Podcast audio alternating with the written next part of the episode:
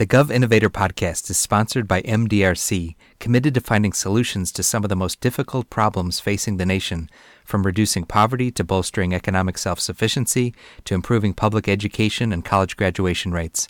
To learn more, visit mdrc.org. Welcome to the podcast. I'm Andy Feldman. Our focus today is how the U.S. Department of Health and Human Services is helping department employees gain skills in using data through its newly launched CoLab. My guest is Will Yang, who leads the CoLab. In October of last year, HHS launched a pilot version of a new initiative called CoLab.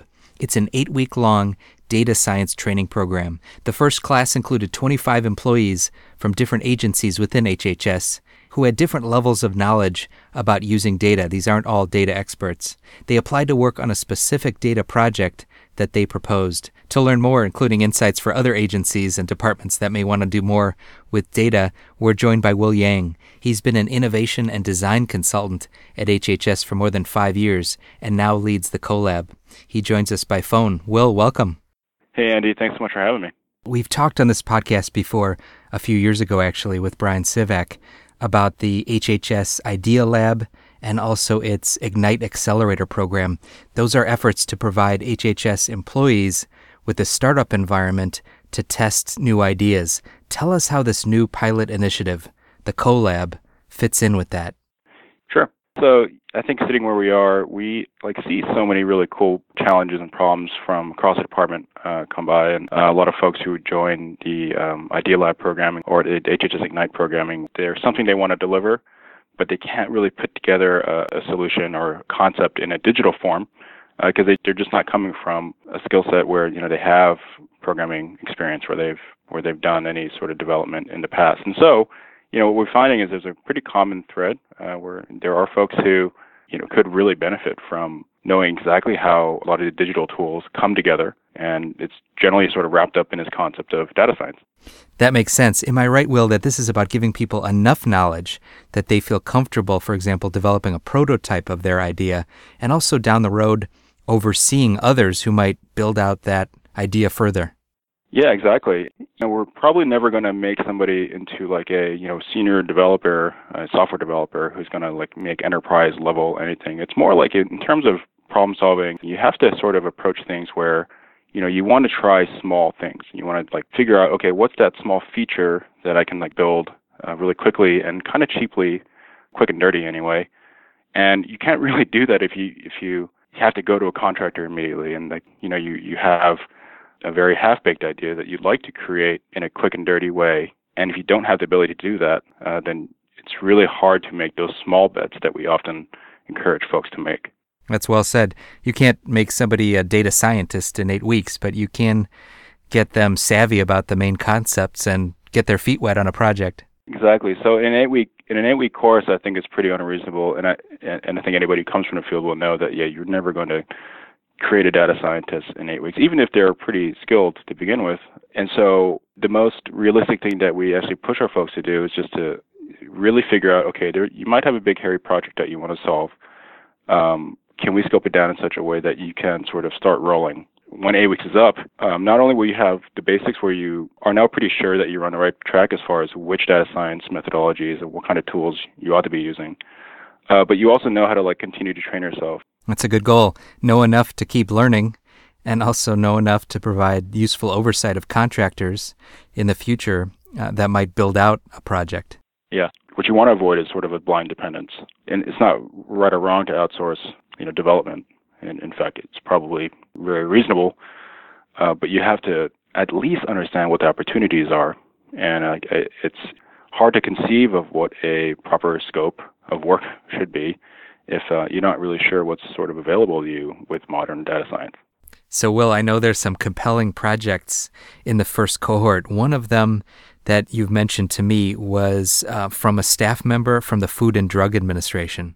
Yeah, prior to creating CoLab, uh, we had actually been chatting with a colleague from the FDA who had figured out that you know perhaps there's a way to better monitor what's happening out in the food and drug areas that we're supposed to be sort of keeping track of if we can get into and tap into a uh, set of data that is generally not really looked at, which is medical notes from nurses and doctors. So think either handwritten or digitized notes, or eventually digitized notes that uh, generally are, are never scanned by a machine. And so um, recognizing that text mining might be a solution for getting this vast trove of data into the way that FDA would do do that monitoring, which if you think about what the status quo is, generally it's like looking at journal articles or waiting for news to sort of reach the agency. Mm-hmm. It's a way to be much more proactive about monitoring trends or developments. It's almost real time. Yeah, exactly. And you know, she's very experienced in her field, uh, but just so happens to not have any sort of formal training in text mining. And to be able to give her a sense for, okay, this is what text mining will make possible for you, uh, makes it such that she can actually validate that solution in small ways instead of sort of rushing towards a big effort. Another project in this first cohort that you mentioned uh, to me was better understanding or determining the effectiveness of grant dollars that HHS provides to encourage more primary care physicians in the medical field. Tell us about that. Sure. Uh, so there is a colleague from the Health Resources and Service Administration who is really trying to figure out uh, is there a way to see if there's a connection between um, the funding that we've given to certain universities and whether that funding is helping to contribute to students who are lead, then leaving and hopefully becoming primary care physicians. And so the real challenge is figuring out, okay, given that there's no actual database and you're not actually tracking the students during their time there, you're actually trying to mash together two data sets that are not meant to be mashed together. So one is we know which schools you've given money to uh, as far as being grantees. And then on the other hand, we are able to see who physicians are out there in the world and trying to sort of do this matching that right now is um, pretty much impossible uh, unless you have a machine doing that matching for you. And in the biz, that's called data wrangling. Is that right? Uh, data wrangling uh, is definitely it. You have programming like Python, for example, that will sort of loop through giant data sets for you and just basically do a lot of matching. In the couple minutes we have left, uh, Will, one thing I'd like to ask you is what are the main concepts, data science concepts, that you cover in the course, some of which you've already mentioned? Yeah, sure. So I think we've mentioned a few. So data wrangling is an area. Predictive analytics and machine learning is sort of a different area, and visualization, of course, is uh, very, very useful. So uh, when we when we mention data wrangling, it's it's really the act of making raw data more useful. And so this generally actually represents almost 90% of the work that like data scientists actually have to do. It's sort of preparing the data to actually do something or to be to be read by a machine. So that's making it clean, it's making it accessible in a, in a format that a machine can actually use. And so the kinds of tools that we're learning about are sort of like MySQL or PHP admin, and essentially that's being able to set up automated data feeds from you know sources like health record APIs.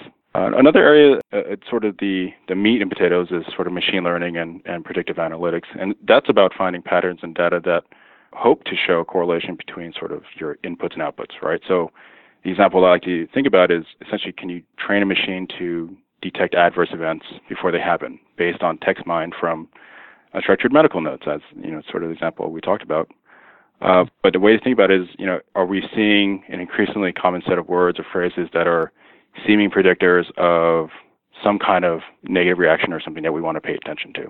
Of course, we're making sure that all our participants um, have some form of data visualization skills, and it has to do with can you sort of present the so what of your of your tool. But visualizing data in general is about making inference or basically making smarter hypotheses and doing it a bit easier.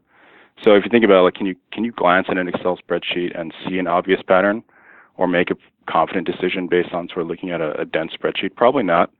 Uh, but a visualization of that same data will give us better insight and perhaps uh, a much better educated guess about course of action to try. I want to mention to our listeners who may be interested in the format of the course, Will has noted to me that it's an eight week course held two days a week, all day on Tuesdays and Thursdays. That allows time, although at a really fast pace, for training on data science principles and doing applied exercises. It's also the time that participants use to dedicate to their capstone projects. Will, I know that I and many of our listeners will be interested to see how the initiative develops beyond the pilot. It is a terrific example of empowering employees in a way that can really catalyze bottom up employee generated innovation. So, good luck to you and to all those involved. And Will, thank you for giving us an overview of the CoLab. Thank you so much, Andy.